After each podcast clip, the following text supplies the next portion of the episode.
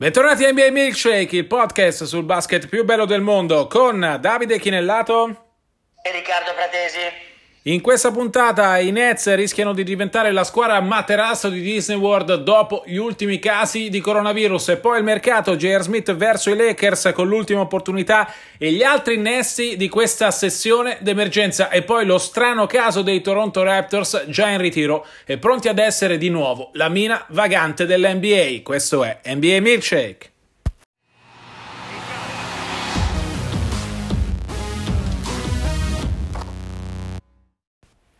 Riccardo, cominciamo da Brooklyn perché è la squadra sicuramente più colpita e più cambiata eh, rispetto a quella che abbiamo lasciato a quella che ritroveremo a Disney World.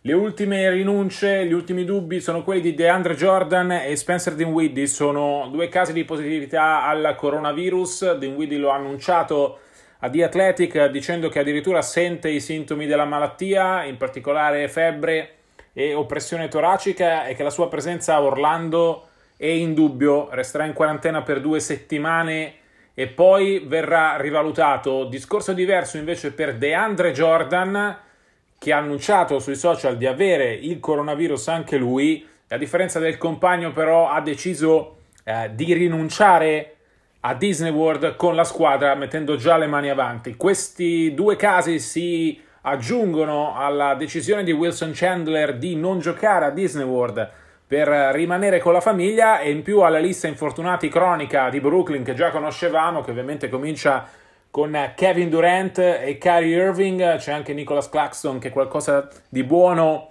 eh, l'aveva fatto vedere. Ricordiamo che i Nets avevano preso Tyler Johnson al posto di Theo Pinson con un contratto che ha anche un'opzione per il prossimo anno, quindi non solo da sostituto, mentre come sostituto hanno messo le mani su Justin Anderson Ovviamente se non dovesse andare Dinwiddie a Disney World e onestamente la vedo complicata, anche se tecnicamente la possibilità c'è ancora, io Riccardo temo che i Nets possano non solo diventare la squadra che tutti vorrebbero incontrare, ma quella che rischia di uh, scivolare più indietro delle altre perché uh, il vantaggio su Washington è uh, ampio se si guarda una classifica tradizionale, cioè nella corsa all'ottavo posto, ma mettendoci dentro la possibilità del play-in, che lo ricordo eh, quello spareggio playoff tra l'ottava e la nona, nel caso la differenza sia di uh, quattro partite o meno, riapre le porte ad un clamoroso Nets Wizards eh, il 15 agosto con Washington che secondo me a questo punto, nonostante io come te pensi che Washington sia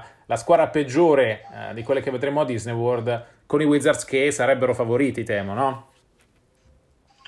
Ma abbiamo in the making, come dicono in America, una possibile squadra materasso eh, nella bolla di Orlando. Ed è tutto quello che Silver eh, poteva temere in questa prima fase si avvera purtroppo. Eh, insomma, mh, i Nets avevano comunque senza Irving e Durant, come hai accennato tu e specificato bene, pochissime chance di andare oltre primo turno di playoff, però questo non significa che dovessero falsare la corsa al seeding delle altre 21 squadre ammesse alla ripartenza dalla bolla di Orlando e eventualmente addirittura falsare la ricorsa spacciata, io ci ho scritto anche un pezzo, a maggior ragione dopo il mancato rientro annunciato da John Wall e a maggior ragione dopo i no di Bertans alla ripartenza. E invece adesso ah, in, eh, in, classifica si ritrova grazie al eh, sistema con il, con il play-in di nuovo in corsa. E ripeto, questa è una situazione scomoda per la Lega anche dal punto di vista di immagine.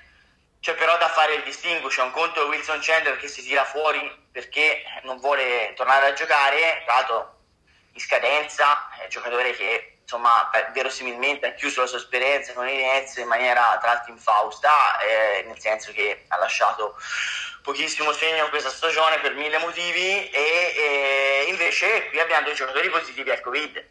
Ora, eh, è chiaro che Jordan e Dinwiddie non, insomma, non smanino esattamente dalla voglia di tornare a giocare e non smaniassero anche prima di essere eh, positivi al Covid però intanto portano delle argomentazioni un Widdy ha argomentato le tue perplessità circa un ritorno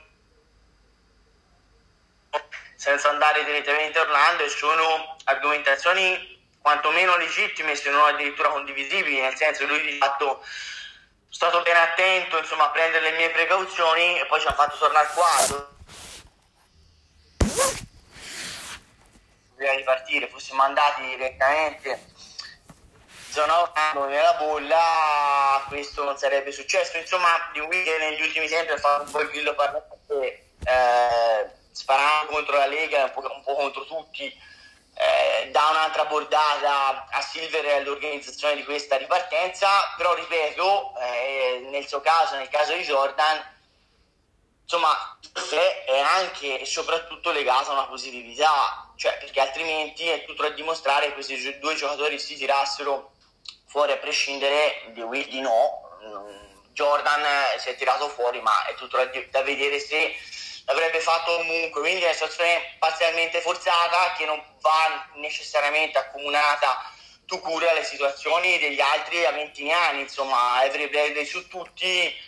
Eh, Every Bradley è l'unico giocatore guardia titolare dei Los Angeles Lakers che eh, da forfè per una squadra che puntava per il titolo sì, ci arriviamo dopo magari su Bradley. Riccardo, volevo fare un minimo però di, uh, come dicono gli americani, housekeeping, nel senso, uh, spieghiamo un attimo anche ai nostri amici, magari uh, quelli un filo meno attenti, chi si può sostituire e chi no nel roster di Brooklyn, no? Quindi i tre giocatori infortunati, Kevin Durant, Kyrie Irving e Claxton, non possono essere sostituiti, non, possono, non si può firmare un giocatore di rimpiazzo.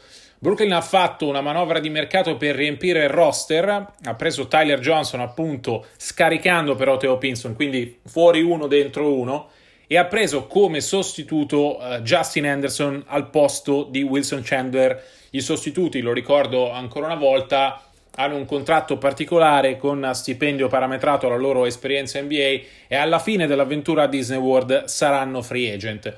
I Nets quindi possono rimpiazzare in qualsiasi momento, non vale la scadenza di mercato del, del 30 giugno a mezzanotte americana, possono rimpiazzare in qualsiasi momento DeAndre Jordan, che si è chiamato fuori, e se Dinwiddie non dovesse andare per positività al coronavirus, potrebbero prendere un rimpiazzo anche per lui. È chiaro che se guardate il mercato, grossi nomi non ce ne sono. Uh, l'avevamo detto un paio di puntate fa che i nomi più interessanti erano quelli di Marcus Cousins e Isaiah Thomas in questa partita di free agent. Cousins ha fatto sapere che preferisce non giocare per uh, continuare la riabilitazione dall'infortunio che di fatto gli è costato il suo anno ai Lakers. Il fatto che Isaiah Thomas non sia uscito nemmeno una volta nei rumors di quest'ultima settimana mi fa pensare che anche lui non debba essere proprio al 100% della della forma o comunque della, della voglia. Per cui ecco, eh, anche se Brooklyn può in teoria aggiungere altri due giocatori al suo roster, non c'è nessuno in grado di trasformarla in una squadra non materasso, insomma.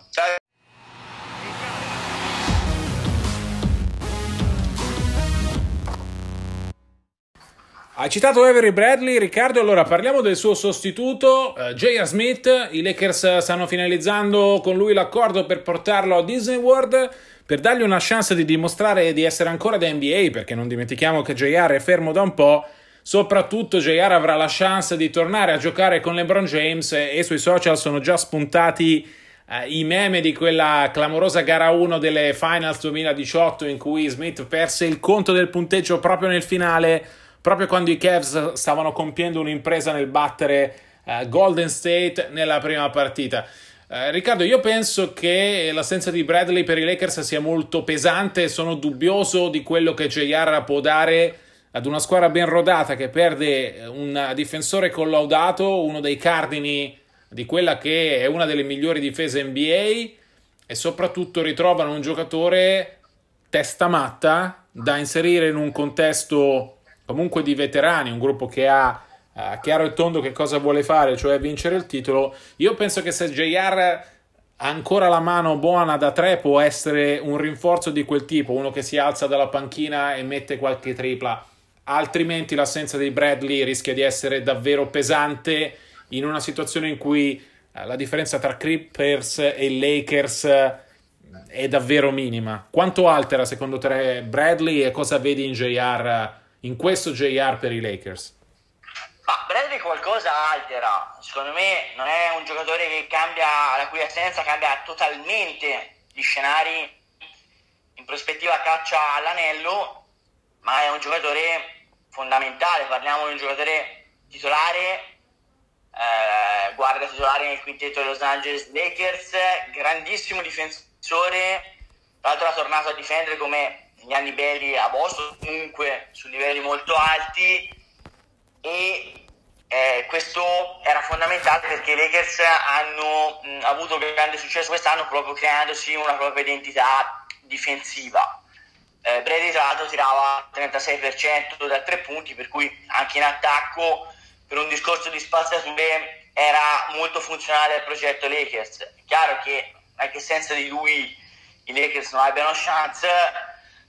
Verosimilmente Caruso, Waiters e adesso Smith si divideranno i suoi minuti e comunque è una perdita significativa, questo è poco ma è sicuro anche perché insomma l'alternativa di Waiters era sul mercato, era fermo, non è che ci fosse la fila per lui al di là del talento, insomma le incognite sia fisiche che mentali sono enormi, così come le incognite fisiche e mentali su J.R. Smith e insomma Caruso è una rivelazione stagionale amatissimo ai tifosi, ma insomma è tutto da scoprire in un contesto di playoff.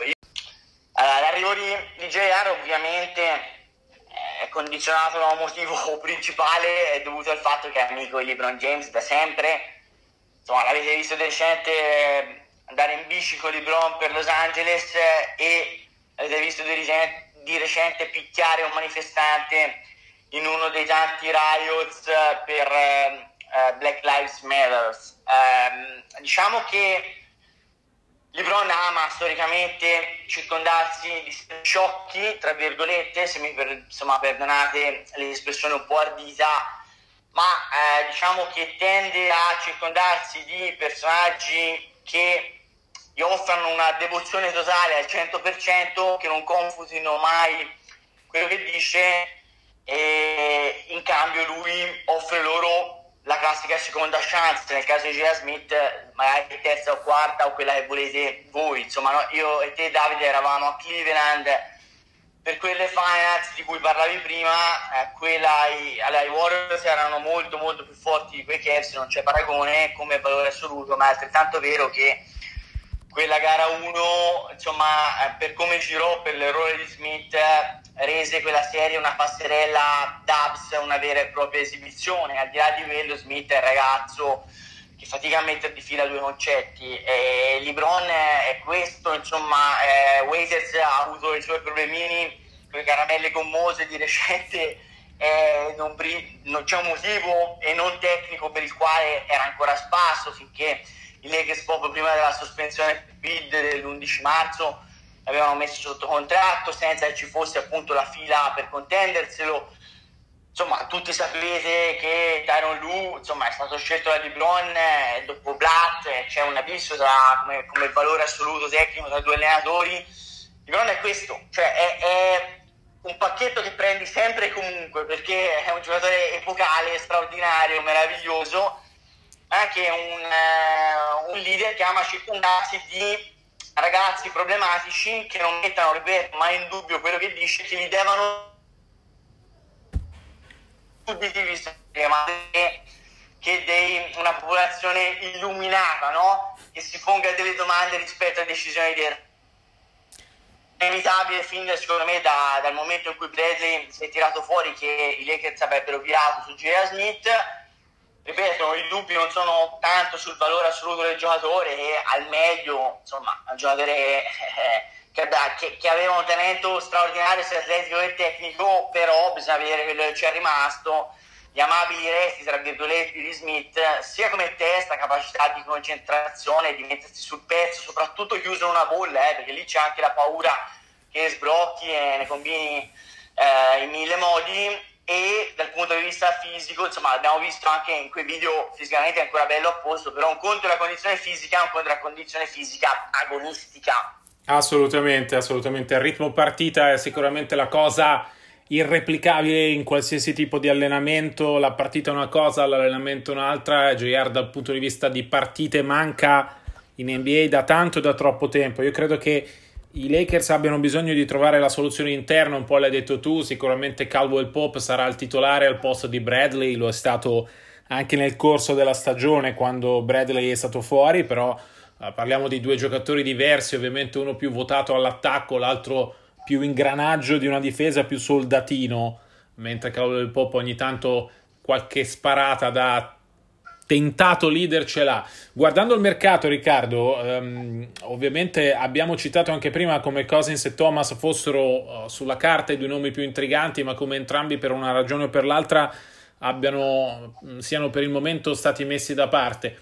Uh, il nome più intrigante per mille ragioni guardando a quelli che ho visto è quello di Joachim Noah. Non che mi aspetti che lui cambi i Clippers, ma perché è un giocatore che era finito ai margini e che si gioca come JR, secondo me, in questa bolla di Disney World l'ultima possibilità di dimostrare di essere ancora da NBA. Ovviamente farà il cambio uh, di Viza Zubaz e anche di Montrezl Harrell, è un giocatore che deve dare ai Clippers uh, un po' di esperienza. Credo che lo scorso anno a Memphis abbia dimostrato di averne ancora.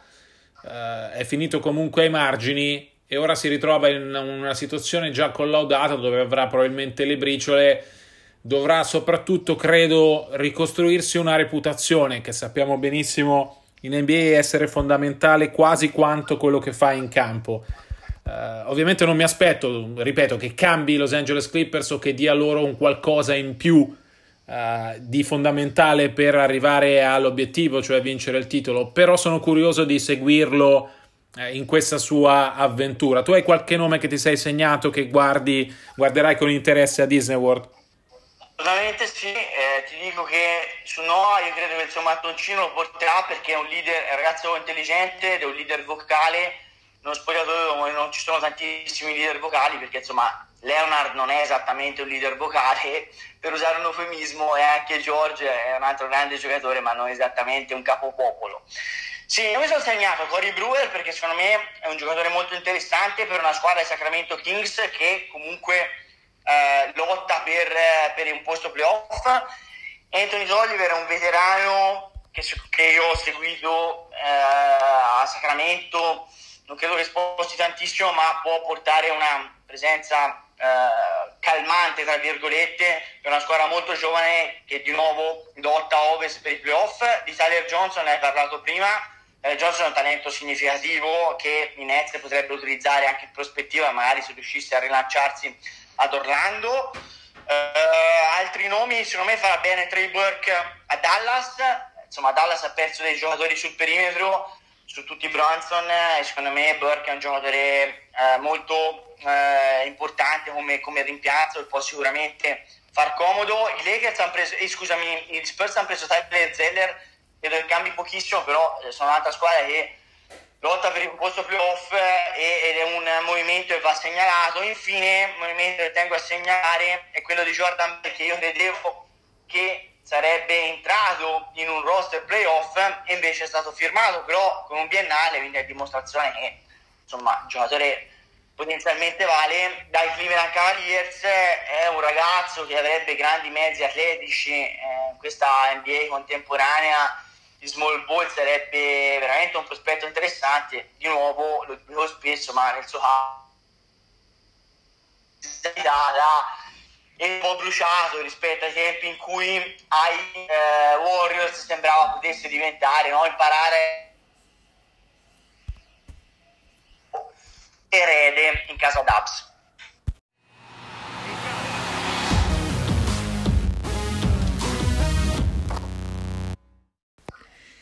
E adesso Riccardo raccontiamo ai nostri amici lo strano caso dei Toronto Raptors, perché se le altre 21 squadre che andranno a Disney World si sono ritrovate nella, nell'ultima settimana nella città in cui giocano. I Raptors sono una sorta di uh, tester per l'intera NBA perché sono già in Florida, non a Disney World ma a Fort Myers, nella costa ovest del Sunshine State, nel campus di Florida Golf Course University. Stanno stanno lì, stanno facendo il training camp lì, una sorta di uh, pre-bolla, una situazione di pre-bolla. Sono tutti e 17. Uh, Mar Gasol è tornato dalla Spagna dimagrito come non mai. Forse avrete visto qualche foto sui social, fa davvero impressione quasi quanto Nikola Jokic, giusto per, uh, per darvi un paragone quanto è dimagrito il centro spagnolo. soprattutto i Raptors hanno, secondo me, la possibilità di eh, ritrovare quell'atmosfera di gruppo che le altre squadre invece eh, non hanno ancora. Ovviamente le regole sono le stesse, nel senso gli allenamenti fino ad oggi sono su base individuale volontaria. Uh, I coach uh, nella palestra mentre si allenano i giocatori sono due, però i Raptors sono nello stesso hotel, riservato a loro almeno per i prossimi due giorni. Per uh, le norme di distanziamento sociale, ovviamente non possono cenare tutti insieme, eccetera. Però qualche partita a tennis, che è uno sport perfetto per il social distancing, eh, si è vista. Non possono usare la piscina dell'albergo proprio per evitare casi di contagio, ma sono tutti lì, tutti insieme a preparare un possibile eh, bis che sembra eh, sempre improbabile eh, quando ci pensi, ma alla fine i campioni in carica eh, sono loro. Eh, io ero, ho scambiato qualche messaggio con Sergio Scariolo nei giorni scorsi, mi ha raccontato eh, di come tutti i giocatori siano determinati a riprendere, a riprendere l'attività. Ovviamente c'è un po' di apprensione per quella che sarà la vita nella bolla eh, di Orlando, con però misure restrittive che i giocatori di Toronto eh, stanno già sperimentando. In una situazione di incertezza il fatto che Toronto abbia tutti i propri giocatori, Fred Van Vliet tra l'altro uh, ha dichiarato che insomma lui sarebbe rimasto fuori se qualche collega in più avesse deciso di non andare a Disney World, invece è lì con, con Toronto. Io i Raptors li guardo sempre con sospetto, li guardavo con sospetto prima, li guardo ancora con sospetto adesso. Non penso possano vincere il titolo, ma non lo pensavo nemmeno l'anno scorso. E ripeto, parliamo della squadra campione in carica. Tu, Riccardo, come vedi a Toronto in questa, in questa ripartenza NBA? Ma io credo che come star power non siano a livello delle altre contender a est, ci metto dentro anche Miami e Philadelphia, oltre a Milwaukee e Boston, a livello di solisti che possano fare la differenza, insomma. Non vedo Embiid, non vedo Butler come, come livello, oltre a Giannis ovviamente e a Walker e Tatum, però occhio perché è una squadra molto esperta e ieri scrivendo proprio un pezzo per Gazzetta sul fattore campo mi sono imbattuto su una statistica molto interessante in prospettiva di partenza. I Raptors hanno 23 vinte e 9 perse in casa 23 vinte e 9 perse fuori casa. Esattamente stesso record. Questo vi, vi dimostra, ci dimostra sono una squadra temibile nella bolla di Orlando perché ovviamente hanno dimostrato che non hanno bisogno del settore del fattore casalingo per fare la differenza e poi hanno dei veterani di mille battaglie sportive su tutti Margasol ma anche lo stesso Callauri che pure non è un mio mm, diciamo cavallo. Eh, sono giocatori che possono diventare delle bussole in condizioni estreme diverse rispetto a quelle abituali eh, rispetto ad altri spogliatoi che potrebbero diciamo ehm, subire delle conseguenze peggiori, queste sono presenze stabilizzanti per tutta la squadra, con la loro leadership possono far capire che queste sono le condizioni, si gioca così, scuse e passiamo al capitolo successivo, alla partita successiva. Da questo punto di vista possono essere idiosi e rispondere meglio a una situazione ovviamente anomala e assolutamente inedita perché fortunatamente l'NBA non si era mai trovata a dover combattere contro una pandemia di queste dimensioni. Esatto, e vi lascio con un pensiero. Uh, in regular season uh, i Raptors uh, stavano facendo bene, stavano andando molto meglio delle attese, erano addirittura la seconda forza a est. Il pensiero dominante a Toronto è che i Raptors siano costruiti per i playoff, con l'idea quindi di poter migliorare ancora rispetto al livello raggiunto in regular season. Ripeto, condivido quello che hai detto tu Riccardo non penso che possano vincere di nuovo, però li guardo sempre con sospetto e continuerò a farlo a maggior ragione dopo il record casa trasferta che, che hai citato tu. Tricky, in America dicono tricky, sono da prendere con le molle, eh. Esatto. Vedremo cosa, sa- cosa sapranno fare.